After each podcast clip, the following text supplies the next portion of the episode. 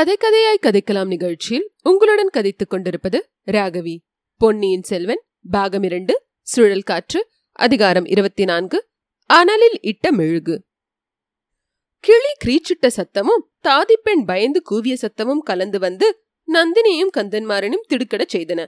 கந்தன்மாறன் திரும்பி பார்த்து பழுவேட்டரையர் வருகிறார் என்று அறிந்ததும் கதி கலங்கி போனான். சற்று முன்னால் அவன் பழுவேட்டரையரை எனக்கு பிடிக்கவில்லை என்று சொன்னது அவர் காதில் விழுந்திருக்குமோ என்ற எண்ணம் உதயமாயிற்று. அதைவிட பீதிகரமான எண்ணம் நந்தினியும் தன்னையும் பற்றி அவர் ஏதேனும் தவறாக எண்ணிக்கொள்வாரோ என்ற நினைவு அவனுக்கு திகிலை உண்டாக்கிற்று. கிழப்பருவத்தில் கல்யாணம் செய்து கொண்டவர்களின் போக்கே ஒரு தனிவிதமாக இருக்குமல்லவா? ஆகையினாலேயே அவர் அவ்வளவு கோபமாக வந்து கொண்டிருக்க வேண்டும். வந்து என்ன செய்ய போகிறாரோ தெரியவில்லை. எதற்கும் சித்தமா இருக்க வேண்டியதுதான். இவ்வளவும் ஒரு நொடி பொழுதில் கந்தன்மாறன் மனத்தில் அலையெறிந்த சிந்தனைகள். ஆனால் அவனுக்கு அன்று ஒரு பெரிய அதிசயத்தை காணும் வாய்ப்பு கிடைத்தது.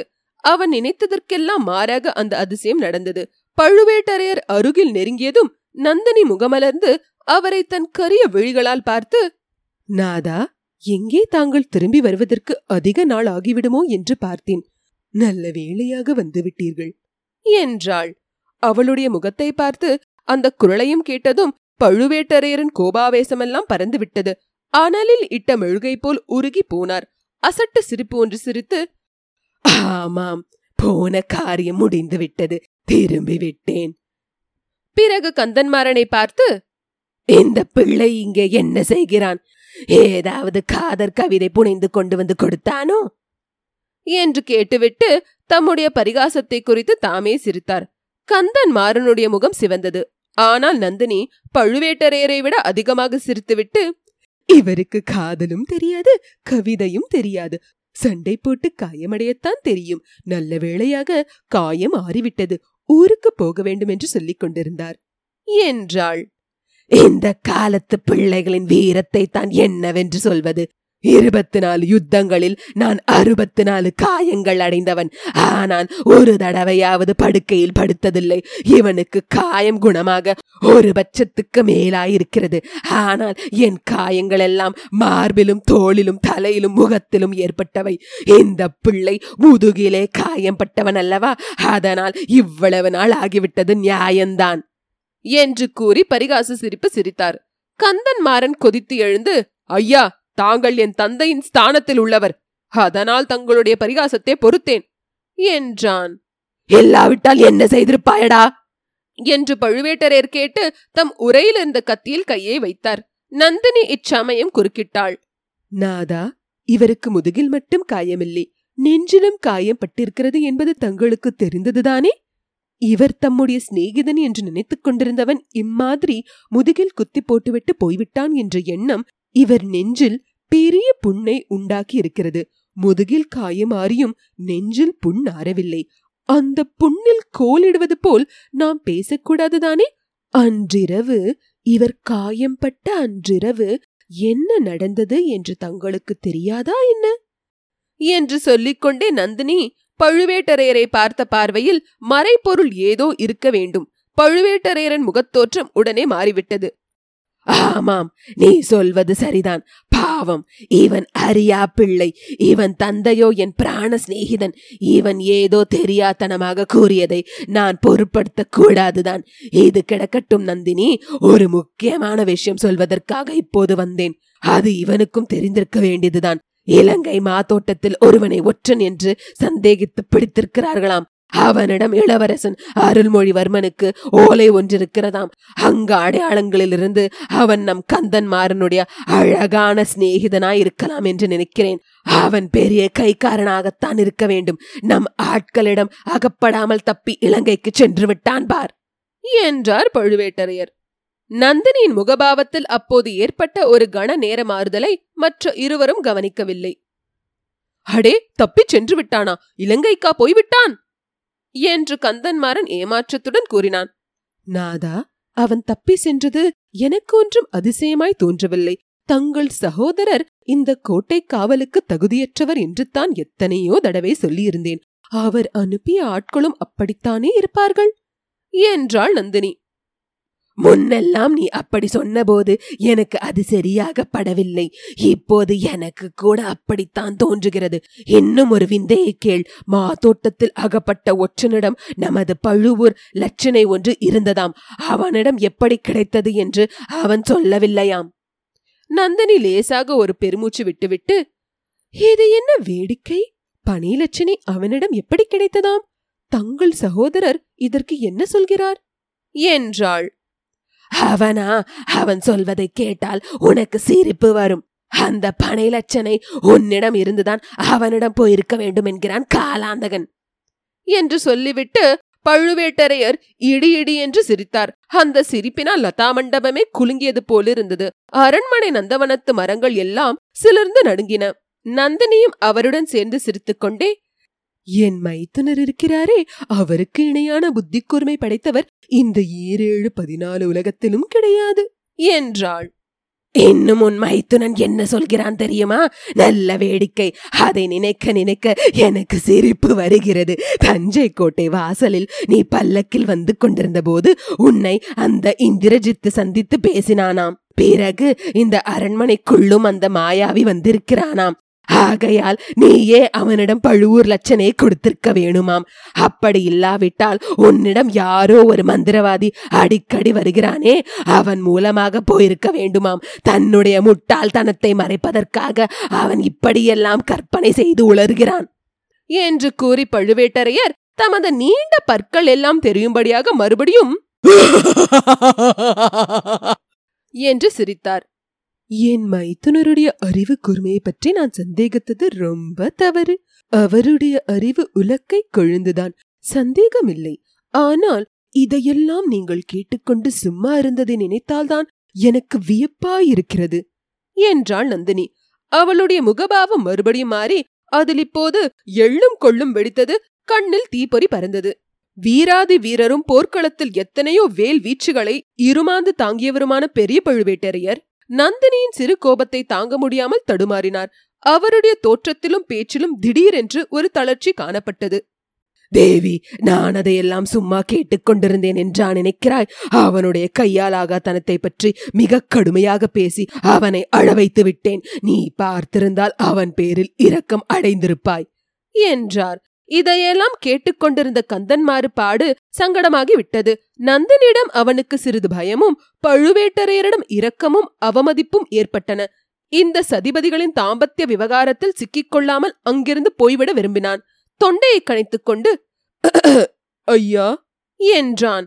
நந்தினி குறுக்கிட்டு என் மைத்துனர் சாமர்த்தியத்தை பற்றி பேசுகையில் இவரை நாம் மறந்துவிட்டோம். இவர் ஊருக்கு போகிறேன் என்று சொல்கிறாரே போகலாமல்லவா? என்று கேட்டாள். நன்றாய் போகலாம். இத்தனை நாள் இங்கு இவன் தங்கியிருந்ததை பற்றியே இவனுடைய தந்தை கவலைப்பட்டுக் கொண்டிருப்பார்.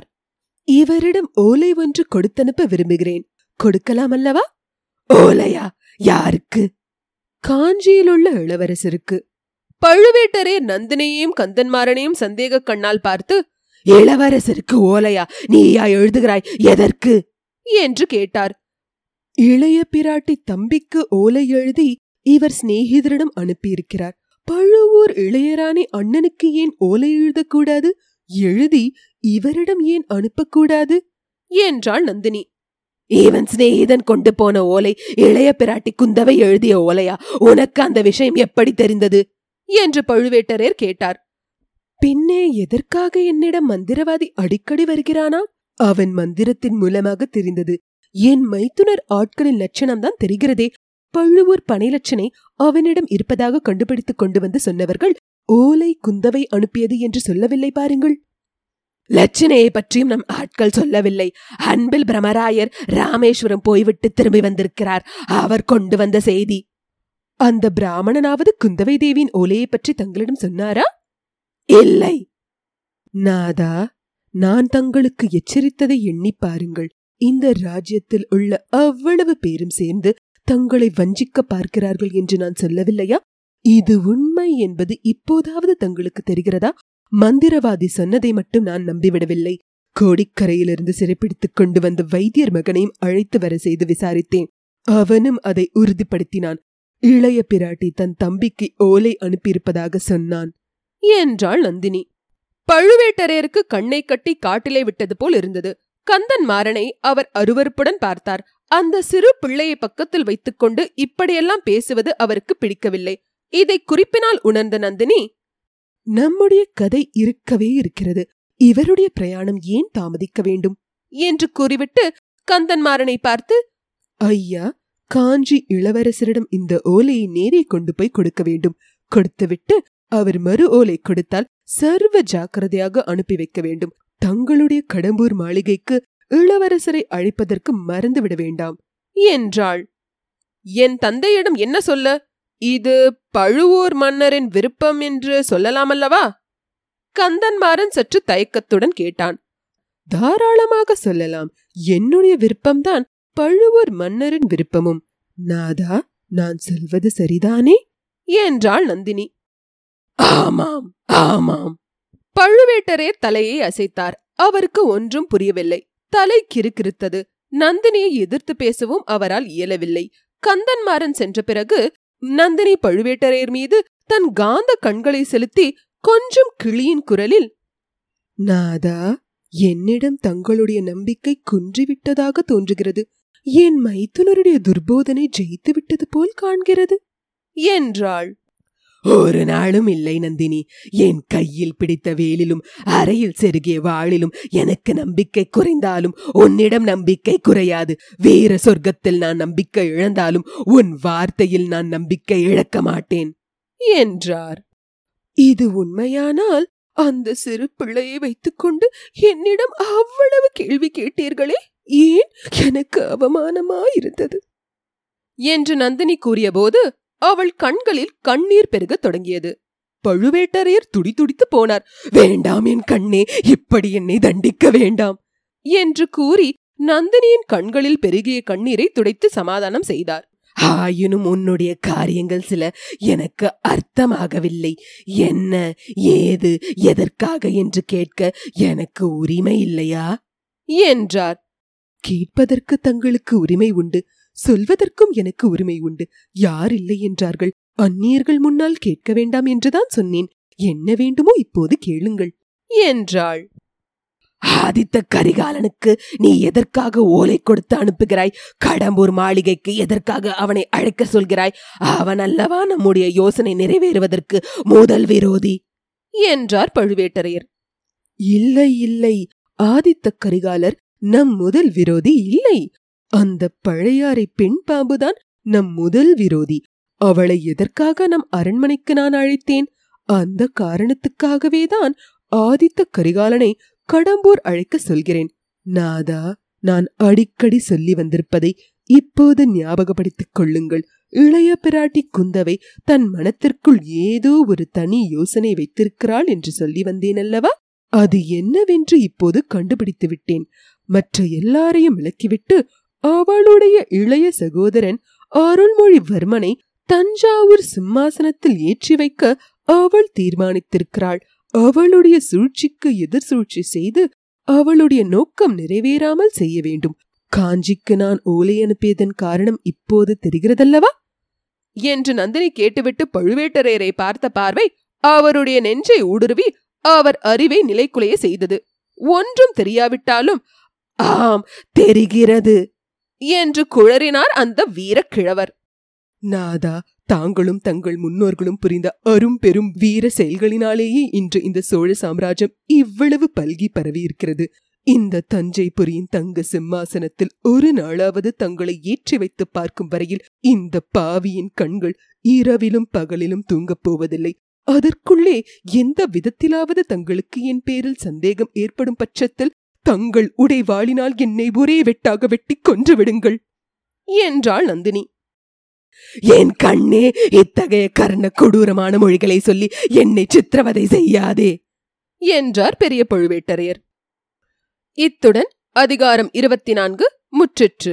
இந்த நிகழ்ச்சியை நீங்கள் ஆப்பிள் ஐடியூன் ஸ்டோரில் கேட்பதாக இருந்தால் ரிவ்யூ செய்து ரேட்டிங் தரவும். அதேபோல் ஸ்பாட்டிஃபை மூலம் கேட்பதாக இருந்தால் ஃபாலோ செய்து லைக் செய்வோம். கூகுள் பாட்காஸ்ட் மூலம் கேட்பதாக இருந்தால் தயவு செய்து சப்ஸ்கிரைப் செய்யவும்.